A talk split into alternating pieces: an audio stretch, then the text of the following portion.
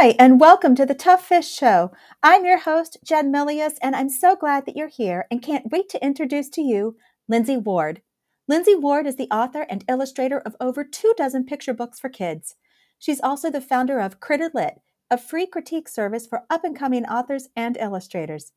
Lindsay lives in Peninsula, Ohio with her family, so visit her online at lindsaymward.com or follow her on Twitter at lindsaymward. Let's dive into the pond and meet Lindsay.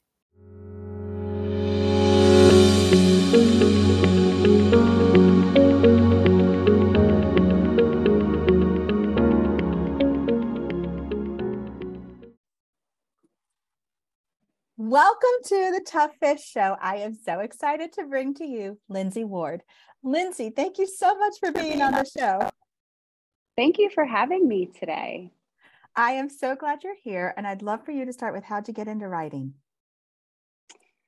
Oh, that's funny. Um, I well, I say it's funny because I didn't plan to be a writer. Actually, I never, I never even considered it. Um, my first job was working in a children's bookstore when I was 15, and that's what made me want to be an illustrator because I was meeting all these other authors and illustrators, and I just loved what they did, and I I loved drawing and my parents were artists. So that I knew I wanted to do something art related. So I started as an illustrator and went to school for illustration and never in a million years thought I was going to be a writer. Um, and then let's see, I think I believe it, my first agent was convinced that I was, and I was like, okay, and didn't really take it to heart. Um, but I, at the time, I had a story that I was playing around with, which ended up being When Blue Met Egg, and she was like just write it just write it and and i ended up writing something else um, before i got to that one but she was very encouraging of it um, and it's funny because now i can't imagine not writing um, and i actually have projects coming out in 2024 where i'm not the illustrator um, where there'll be my author only picture books which i'm really excited about it's kind of nice to step out of my own head and let someone else worry about it. so, um, awesome. yeah, so it happened by accident, really. I love that. Okay, so I personally, I love to draw, but my stick okay. men, they're fantastic for myself, but that's about it. So, with your background to be able to illustrate, do you think in the pictures and then the story comes, or do you think of the story and then the pictures the illustration starts to take shape and does it change on you as you're just continuing to bring that illustration to life that's a good question i think uh, when i think about it now i think i've always approached it as a writer. I just didn't really think of it like that because i don't start with images. I definitely start with a story.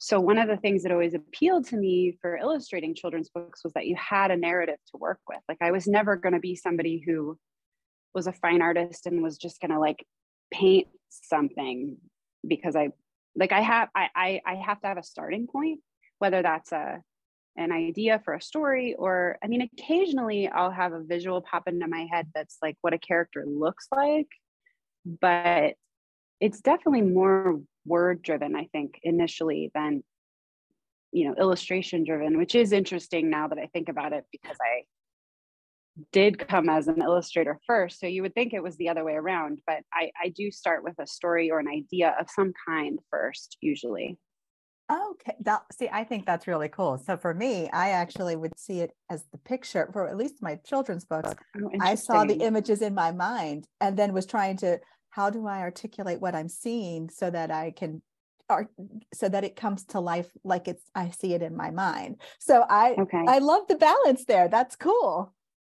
It's a it's an interesting thing to kind of like uh, my husband writes and he thinks like a film like cinematic way he thinks about storytelling and it's fascinating to me because i think more the frames, right? Because it's page turn and as the illustrator, whereas he sees it as a whole sequence.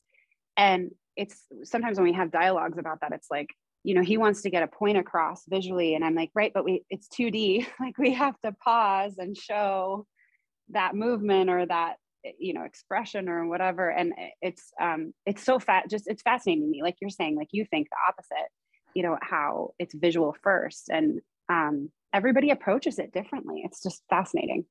It is fascinating. And so when you are going about your illustrations you have the story written you're going through your illustrations.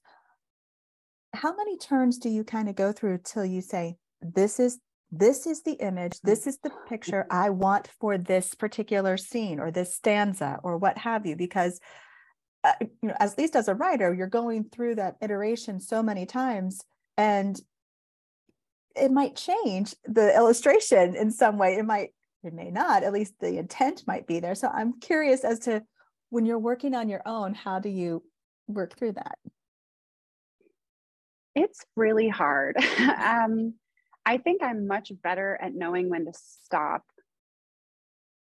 visually. Like, uh, uh, I will say, like, in, I think I'm intuitively more of an illustrator first because I don't needle the art as much as I do when I write, like where I go back and go back and go back and go back until it's, and I, I always think of like, like with writing, I always think of it like JD Salinger had this great quote once about how every word he agonized over, like every single one. And I feel like that's how I am with text. It's like because we have such a short amount of or small amount of real estate to work with in a picture book manuscript, it's like every single word matters and and the rhythm and the sound and everything. But with art, I feel like I'm not somebody who keeps like sketchbooks filled and like does bazillions of sketches prior that's just not really I, I i think of myself as a much more cerebral artist before i sit down like i spend a lot of time thinking about it so that by the time i sit down i just do it. And that's not to say that i don't make mistakes or revise the art but i don't do it nearly as much as i think a lot of my friends do.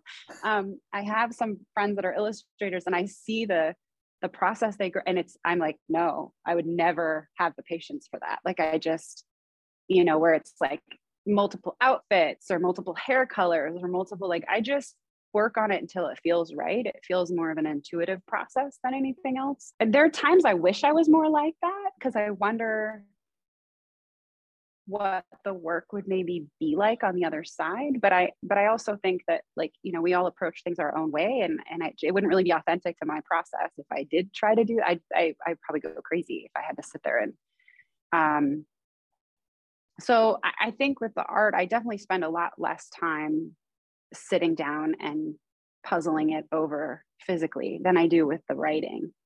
And I'll tend to stay away from stuff for a while. Like I did a book last, was it last year that it came out? The, the last three years are a blur. Um, Between the Lines came out in fall of 2021.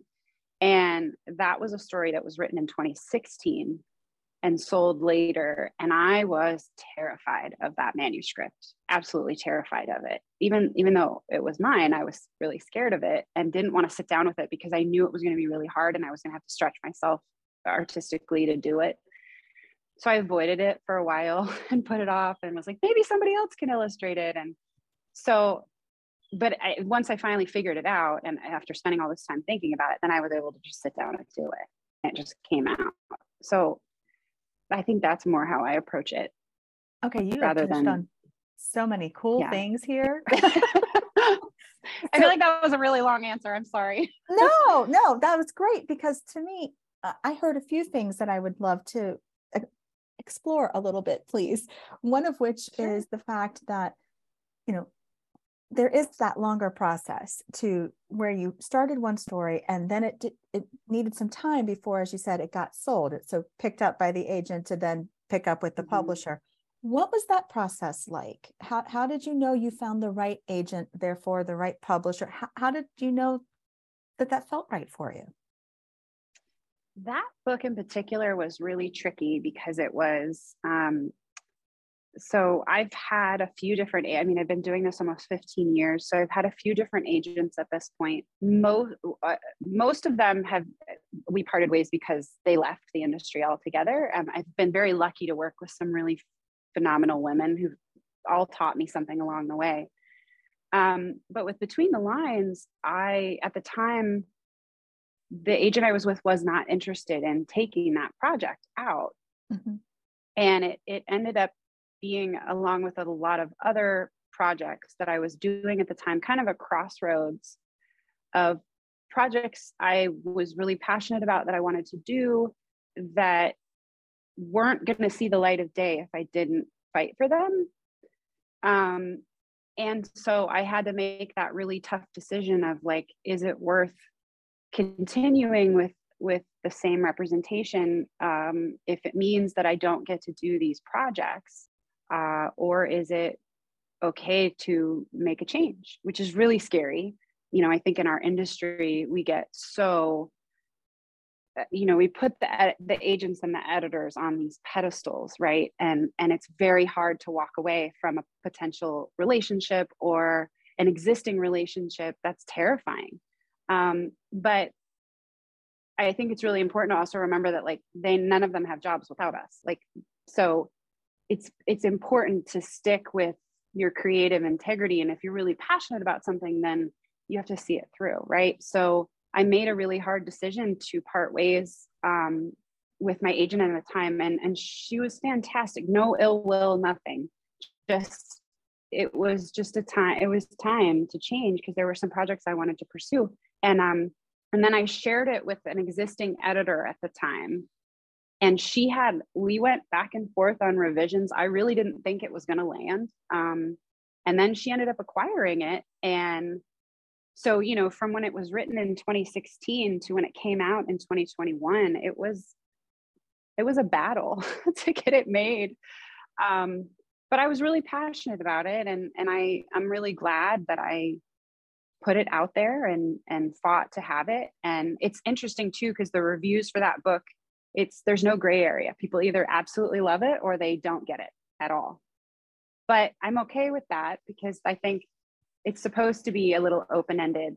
Um, so it that one was a battle. A lot of times i feel like that's not the case like it's a little bit smoother but that particular title was just for whatever reason.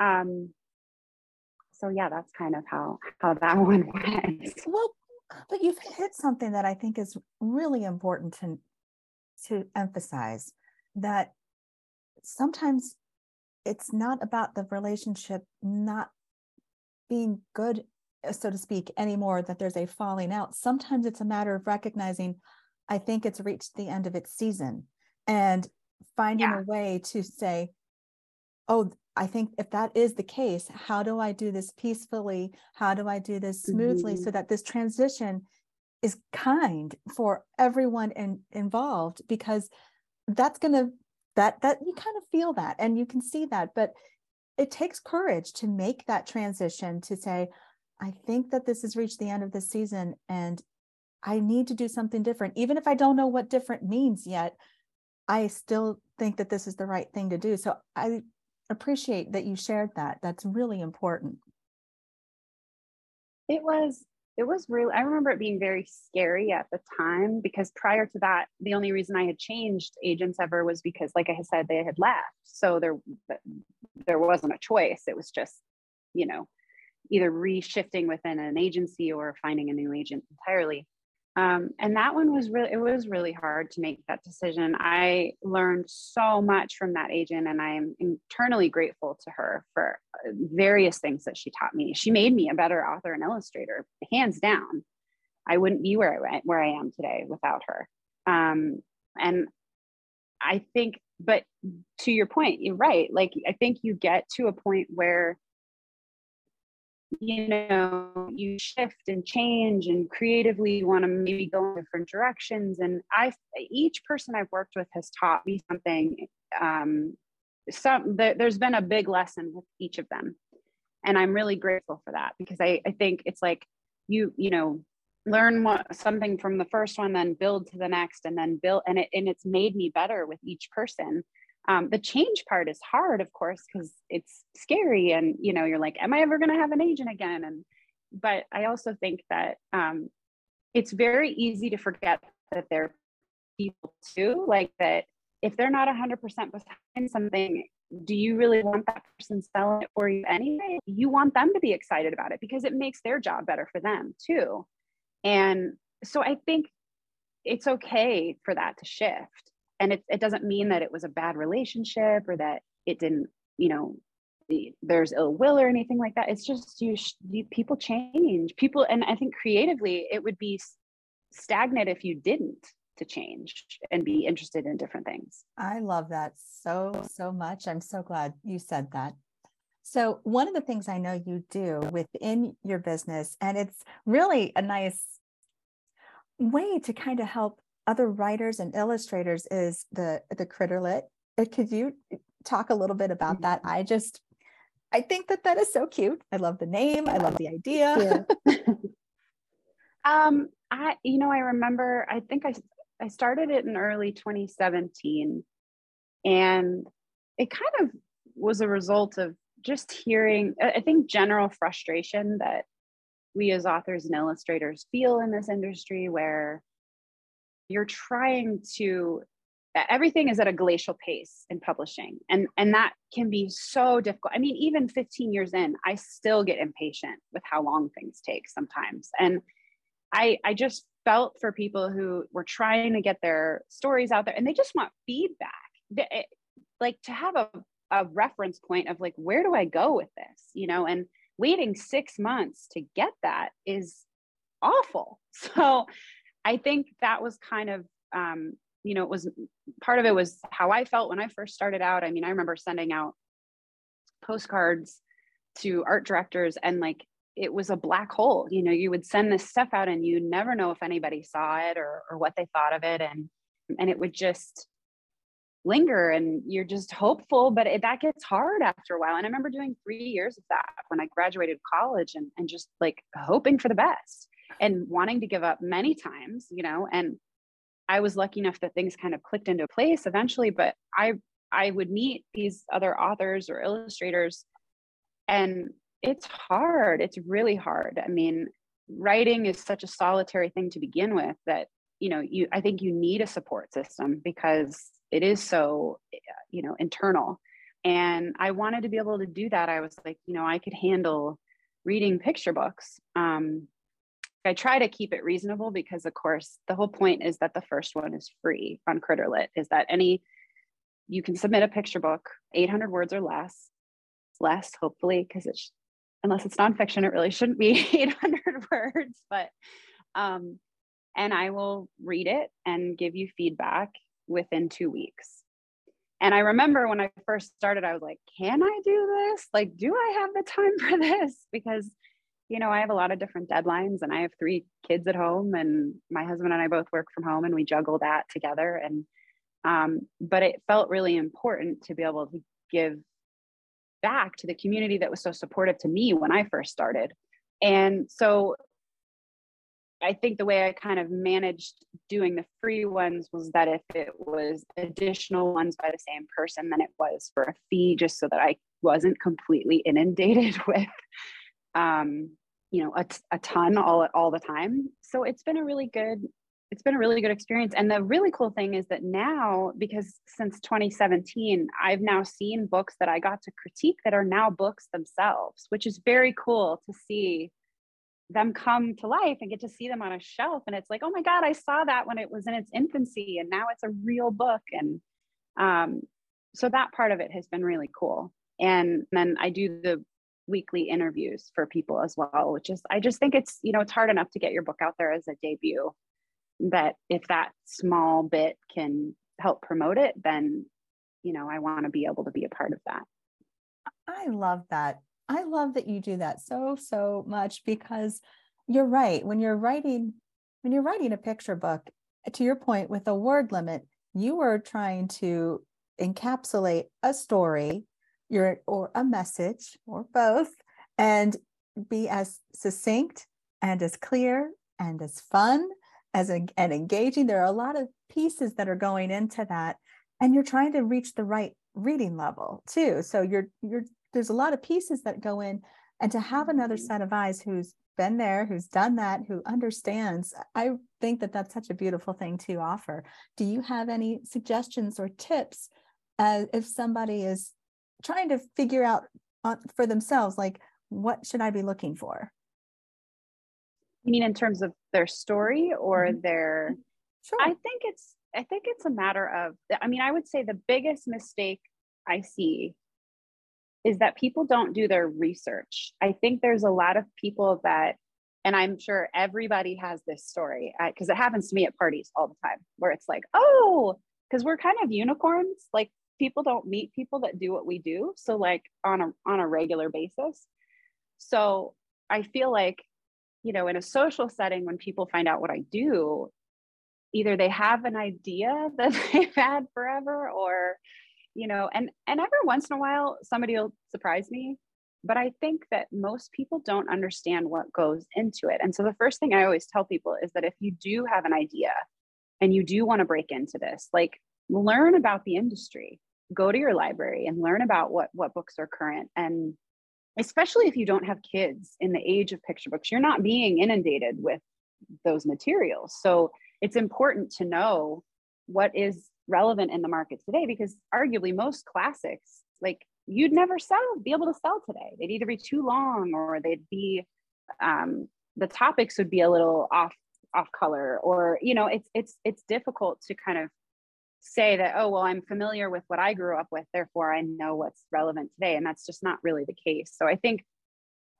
it's important to go out and kind of get a sense of like what's out there and also if you do have an, an idea in mind, look at the books that are in that vein and will your book fill that hole? I think you have to find, you know, it's it's so competitive, right? So you have to find a way like how am I going to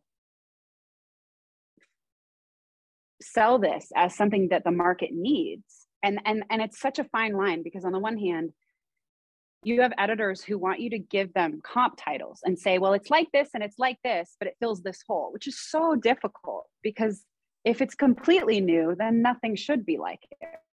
So I, I think that that part of it is huge. The research part of it is a big, a big part. Like know what you're getting into. And then if you want to pursue it, then by all means. But I think there's a lot of like blind jumps that happen in this industry. And i and i hear from those people later and they're like i had no idea you know? Um and so i think yeah the research part is what i would say is the biggest tip probably. That's a great tip. So with one of the things i know you also did especially before the pandemic is our school visits. So when you do a school visit how is it that you blend both the illustrations and the writing because I would imagine that you coming and talking because you have both skill sets would be a really fun experience for the kids.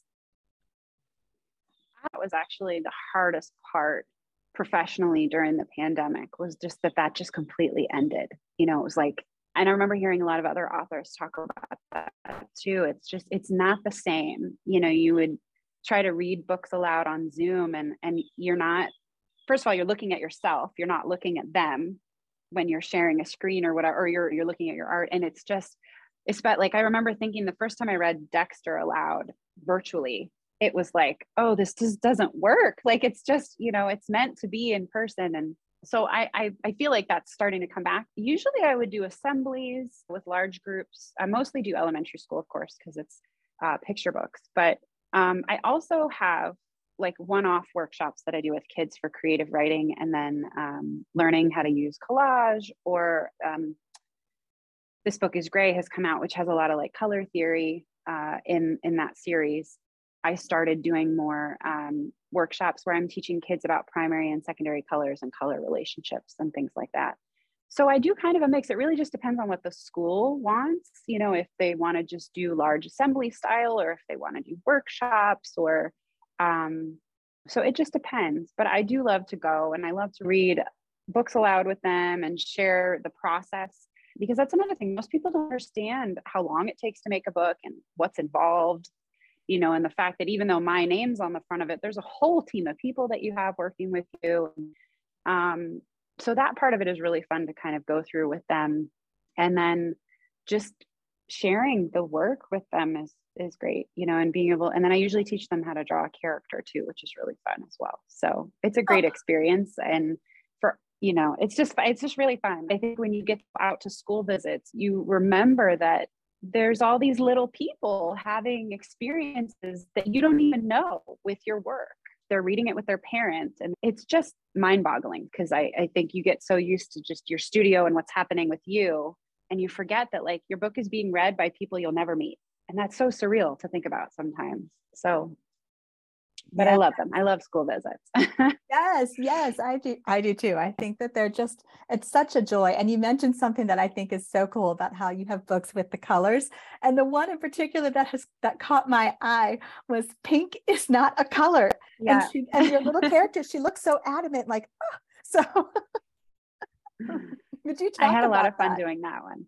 Um, so pink is a it's a sequel to this book is gray and i i had i got the idea for it when i was working on this book is gray um, which started from a conversation i was had a conversation with my agent at the time and we were talking about i was saying that i really wanted to do a color theory book and that i just had this idea of how funny it would be if two complementary colors like blue and orange were actually complementing each other and then like how would these colors feel and how would they interact? And so gray got written and it was one of those manuscripts i was like i don't know what people are going to think of this.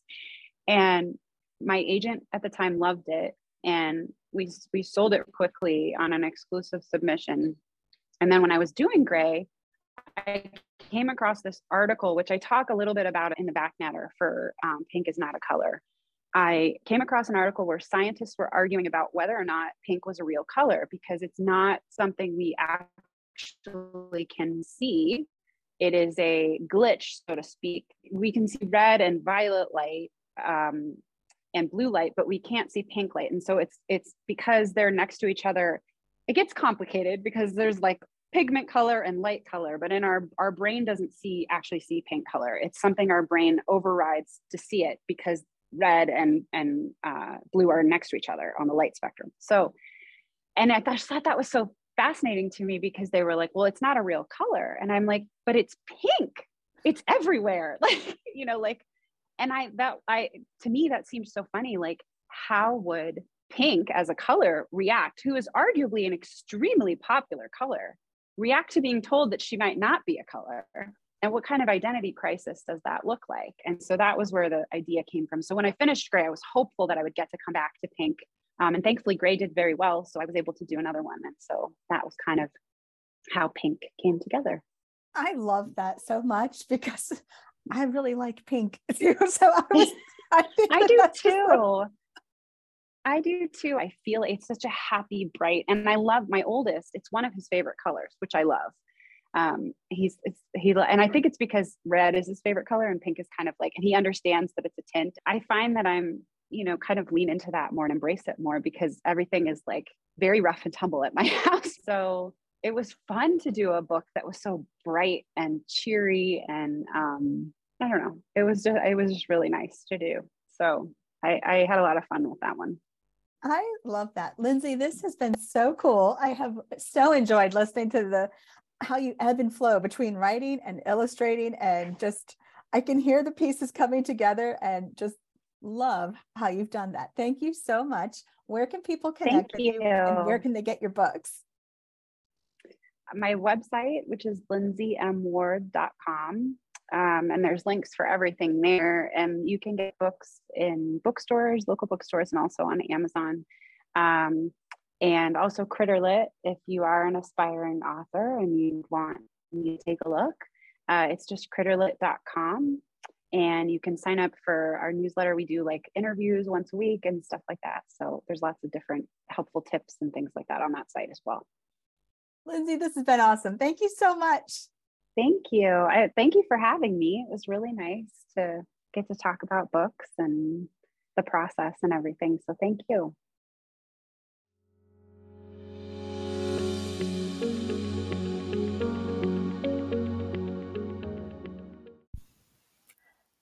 Thanks for listening today. I'm so glad you were here and know there were some valuable nuggets shared to keep going, keep writing, and keep sharing your work.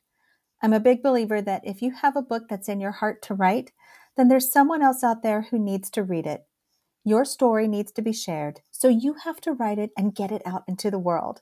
Until next time, Keep swimming upstream while going with the flow and get your book into the world. To learn more about tough fish and jump into the pond, visit jennifermilius.com forward slash tough fish.